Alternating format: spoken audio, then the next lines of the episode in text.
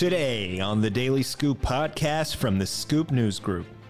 A series of nasty appropriations clawbacks proposed for the TMF and USDS. And an outlook for federal IT legislation for the rest of this Congress. It's Thursday, July 27th, 2023. Welcome to the Daily Scoop podcast, where you'll hear the latest news and trends facing government leaders.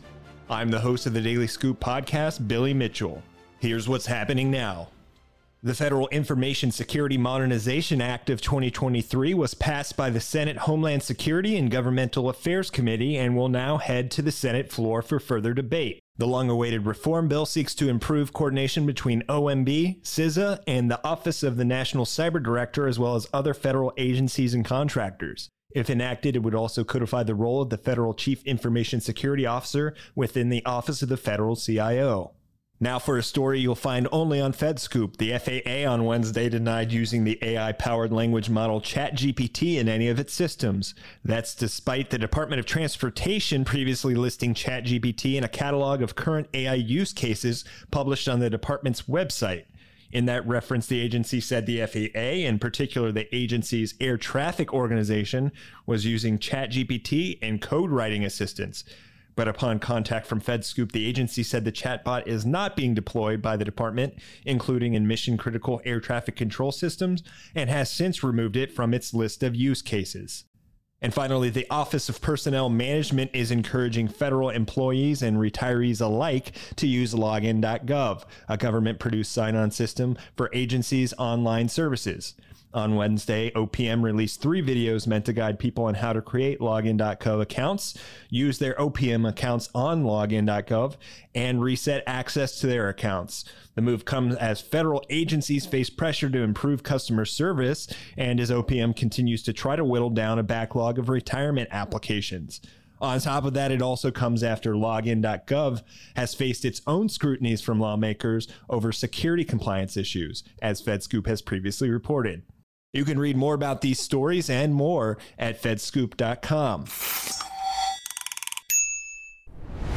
While most federal IT news tends to come out of CIO's offices and agency headquarters, lately Capitol Hill has been the driving force behind many developments in our community. From funding rescissions and recent appropriations proposals to landmark legislation and constant discourse on how to best approach regulation of AI, lawmakers have had their plates full with matters that will impact the greater federal technology landscape.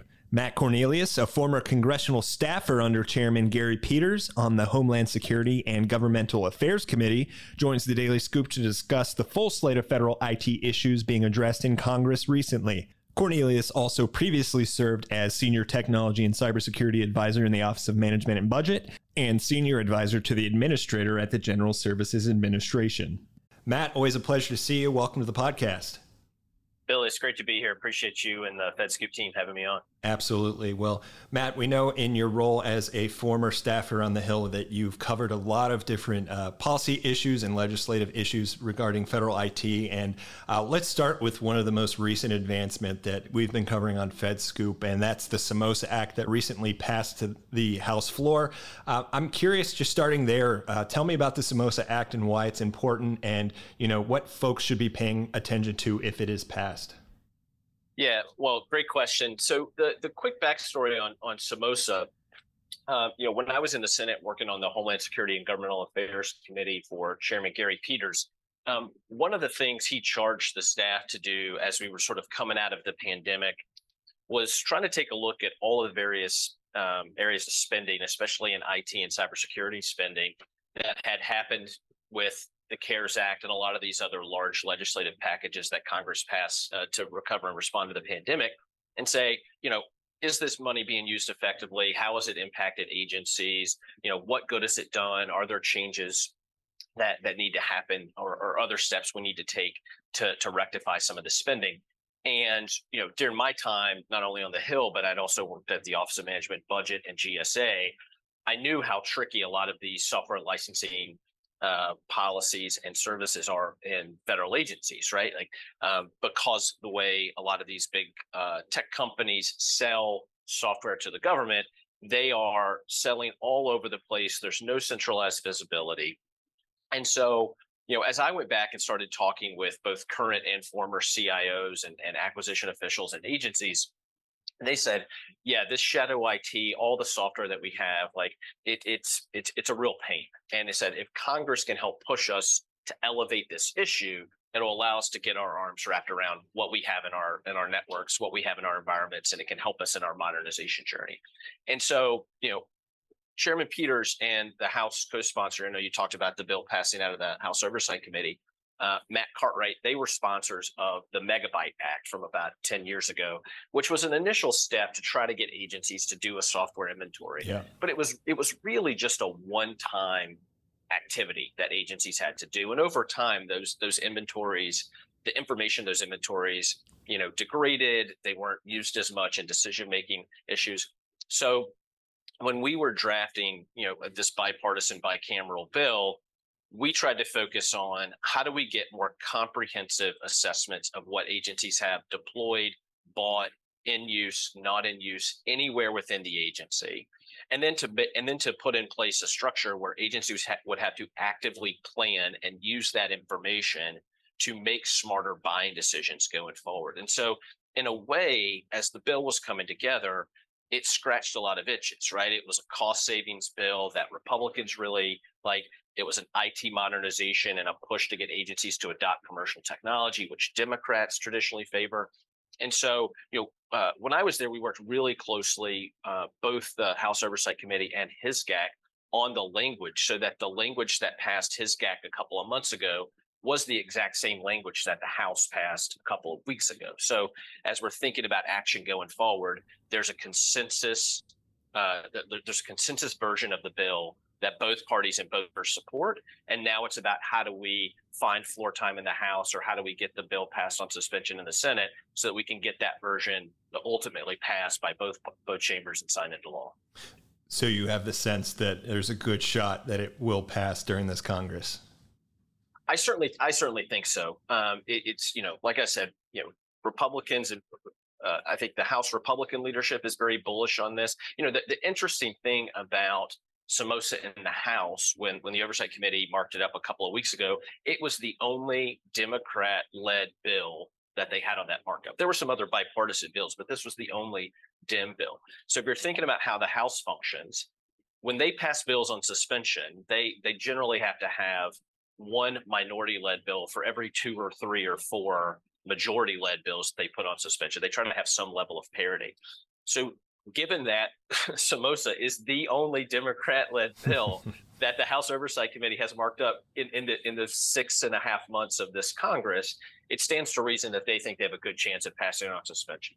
I think on the Senate side, the same thing's happening. Chairman Peters, um, uh, Senator Bill Cassidy, who, who co-sponsored that, and there's a, a, big push on the Senate side to do this as well. And I know they're running the traps uh, to try and get that uh, passed by UC on the Senate. So, you know, given that we we worked so closely before either bill moved out of either committee uh, on the language to to get consensus and to make sure that we were all aligned on the language, it it should make it a lot easier from just a mechanical standpoint to get a bill passed. And frankly, the administration is supportive. Most of industry is very supportive of this um, it, it's going to save a lot of money. It's going to speed up IT modernization. It's going to improve agency cybersecurity. I mean, it's a win-win-win the way you look at it. Um, and so now it's just about finding the right mechanisms on the on the floor of either chamber to get this thing done. So, sticking with the Hill, the appropriations process, which is ongoing and is likely to lead to some sort of continuing resolution, um, the appropriations process hasn't been very pretty for some key federal IT initiatives like uh, U.S. Digital Service and the Technology Modernization Fund. And uh, let's start with the TMF front. It looks like there's a chance that the administration may have to pay back around $290 million that it got under the American Rescue Plan Act. Um, I'm curious from your perspective. Um, what would the fallout be if that occurs, and why are lawmakers jumping to claw back that money? Yeah, it's uh, there are good ways to to uh, cut costs and to save money in the federal government, and there are bad ways uh, to cut costs and save money in the federal government. I think rescinding the TMF money falls into that second bucket. I think it's uh, it's very short sighted. I was I was very surprised when uh, Senate FSGG rolled out their uh, their bill a couple of weeks ago, and it had the rescissions for the TMF. I mean, you know, I, I, was around when the TMF was was an idea that was getting created when I was at GSA. I helped stand it up when I was at OMB. You know, it's no surprise that the appropriators have had uh, misgivings about the TMF uh, since since day one. But I think a very fair and objective way of looking at what both the previous administration and this administration have done with the TMF, it has more robust oversight than almost any other IT spending that happens in the federal government. There is more communication between the administration and Congress on what's being funded, outcomes, you know, uh, making sure that the dollars are spent wisely and well, right? Because again, the TMF was all about iterative funding, right? It wasn't about dumping millions or tens of millions or hundreds of millions on projects at a single point in time, like most agencies do in the acquisition process, and then just hoping that in three or five or seven years you'll get some outcomes. It's it's a much different vehicle, and so you know, I like I said, I was very surprised that it happened. I think it was a a wake up call to the administration to say, you know, if if you all believe that there is real value in the TMF, you need to do a better job of communicating that to Congress. And right, and like having been in the executive branch, sometimes people think that they're doing a very good job of demonstrating why a particular policy is working or, or why a particular investment is working. But that doesn't mean that the people on the hill who are writing appropriations bills get it. So, you know, it's it's it's certainly not the end of the road. It doesn't mean the 290 million is definitely going to be rescinded. You know, I'm, I'm sure OMB Director Shalanda Young is having some very uh, some very regular conversations with with uh, Senator Van Hollen and with Senator Schumer on this. Um, but I I do think that rescission was a wake up call to the administration to say, you know, we're serious about IT modernization. If you can't give us better information or a better argument as to why the TMF is necessary, we are prepared to take these steps. And the USDS similarly may have to let go of $80 million it received under the ARP. So, same questions. Why are lawmakers targeting USDS in this case, and how might it hamstring the organization if it does have to pay that back? Yeah, I was. I, will say I was less surprised by the USDS rescission. I mean, in fact, I, I have written publicly about some of the challenges that I experienced uh, when I was in the Senate on getting you know just any level of financial information and and strategies and priorities from USDS leadership right USDS money is very different than the TMF money. The TMF money is project focused. It is about outcomes. It is about driving IT modernization.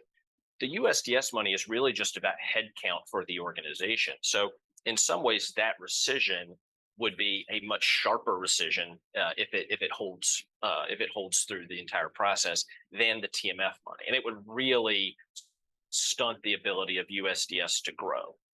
Um, that being said, I, I, think it sits in the same um, same vein of the TMF, which is this is a wake up call from Congress to the administration. It says if you cannot be honest in in how you're using this money, what the outcomes are, and why it's important, we are prepared to take that money back. And so, you know, one of the things that I think the administration uh, really shortchanged or, or one of the missteps that they had is, you know, Congress was signaling that this was going to happen all the way from the start of the negotiations that led to the budget deal, right? And you know, when when Speaker McCarthy and, and President Biden, you know, agreed on the Fiscal Responsibility Act, you know, it was really going to take those top lines down, which meant that each subcommittee was going to have to write to a lower number. I think the real shock to the system is that although the Senate was not writing to uh, the same levels that the House is, the House is writing actually to lower levels of overall spending in their subcommittee bills. Um, they they chose to target uh, not just IRS funding, but also TMF and USDS funding. So at the end of the day, you know, Congress is still working through the appropriations process to figure out what the overall level of spending is going to be.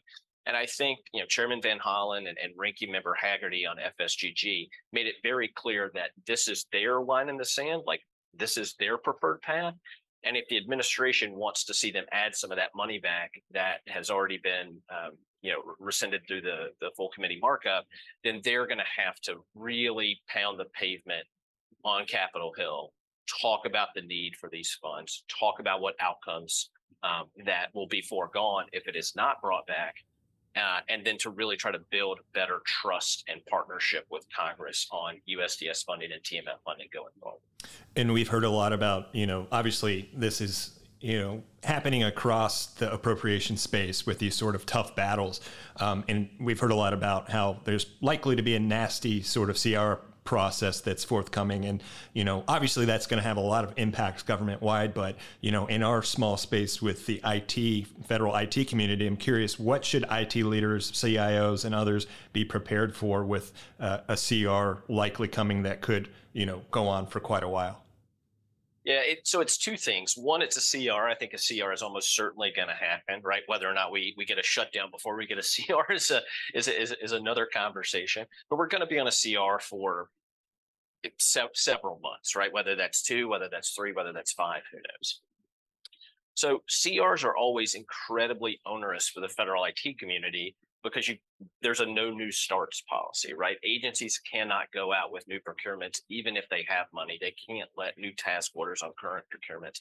It's a very onerous process. So all of these all these IT modernization, all these sort of cybersecurity improvements that are happening and need to happen on a continuous and rolling basis, they get a hard stop during a CR, and it makes it really difficult for agencies to manage through that, right? And it makes it very difficult for the for the vendor community, right? Because these are people that they can't pay, uh, or these are projects that they have to stop and they have to they have to align resources elsewhere.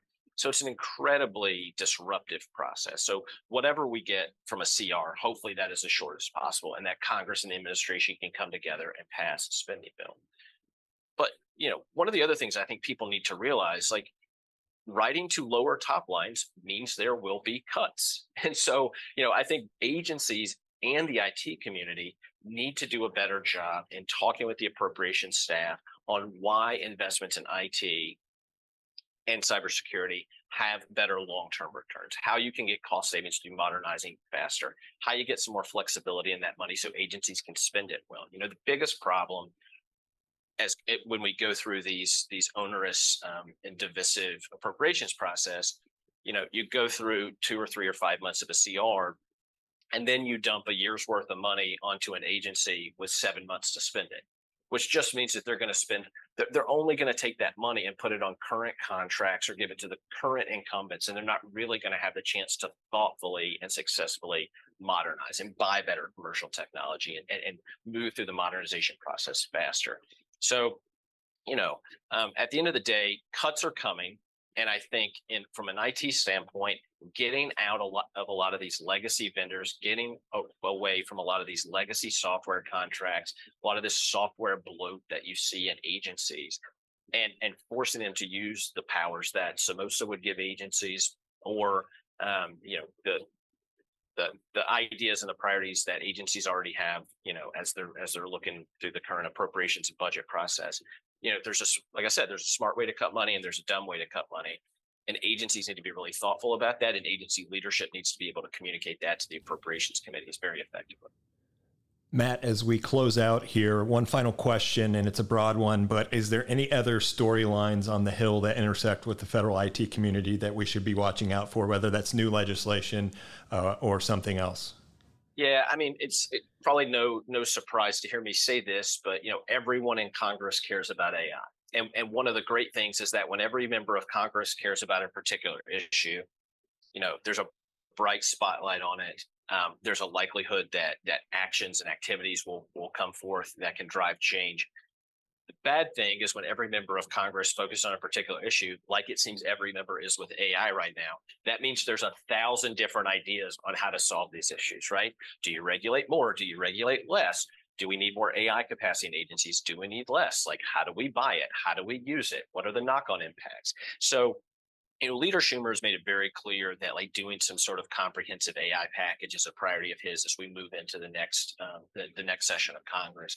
Um, so that is something I will be watching very closely. And you see various committees. My old committees held multiple hearings on this. The the House and Senate Judiciary committees are looking at regulatory aspects of AI. So how AI impacts our country, our government, and our world is going to be a major focus for both the administration and Congress going forward. Um, you know, just yesterday, uh, uh, HSGAC, my old committee, uh, passed the uh, FISMA 2023 bill, the big uh, Federal Information Security Modernization Act of 2023. Um, you know, as AI is exploding, as um, you know, a lot of these uh, significant cybersecurity threats are happening both to federal agencies, to contractors, and to the broader economy. Right sizing how the federal government goes about protecting its own information and how we go about supporting, you know, uh, uh just Americans generally uh, from nation state actors is going to be really important. So I think right sizing the roles and responsibilities of the Office of National Cyber Director, CISA, OMB, federal agencies, Department of Justice, you know, I thinking about how we uh, effectively and uh, and thoughtfully execute our critical sort of cybersecurity mission is going to be important. Obviously, the administration's national cybersecurity strategy implementation is going to be top of mind for members of Congress as well as for as well as for federal agencies. So I think AI and cybersecurity are going to be are going to be big issues. And the, the last thing I'll say on this uh, and it's and it's a drum I try to beat all the time because a lot of people don't realize it. You know, if if all you do is is, is watch the cable networks or, or you're on Twitter, you don't really realize that a lot of this core IT acquisition, cybersecurity, uh, you know, government management policy, it's a really bipartisan, bicameral issue right? You know, whether it's something like Samosa, whether it's something like FISMA, which again was a big bipartisan, bicameral introduction, there are ways for Republicans and Democrats in both chambers to work together on some of these common sense issues that need that need Congress's say to move forward. So, you know, I'm hopeful that that Chairman Peters, my old boss, Chairman Comer on on the House Oversight Committee, I, I think as they move into election season, it's going to benefit both of them uh, and you know the, the the members that they're trying to support to find more areas of agreement to pass bills that are going to help the government save money, help the government deliver better digital services to citizens, protect their information, because that's going to help as they uh, are looking to run again and as the elections uh, that will be here before we know it uh, creep up on us in November of next year. You can learn more about the ongoing IT issues in discussion on Capitol Hill at thedailyscooppodcast.com. The Daily Scoop podcast is available on all podcast platforms. If you've already rated the podcast on your platform of choice, thanks so much. High ratings and good reviews of the show help more people to find it. The Daily Scoop podcast is a production of the Scoop News Group in Washington, D.C. Adam Butler and Carlin Fisher help put the show together, and the entire Scoop News Group team contributes. As always, we'll be back next week with new episodes, but until then, I'm your host, Billy Mitchell. Thanks so much for listening.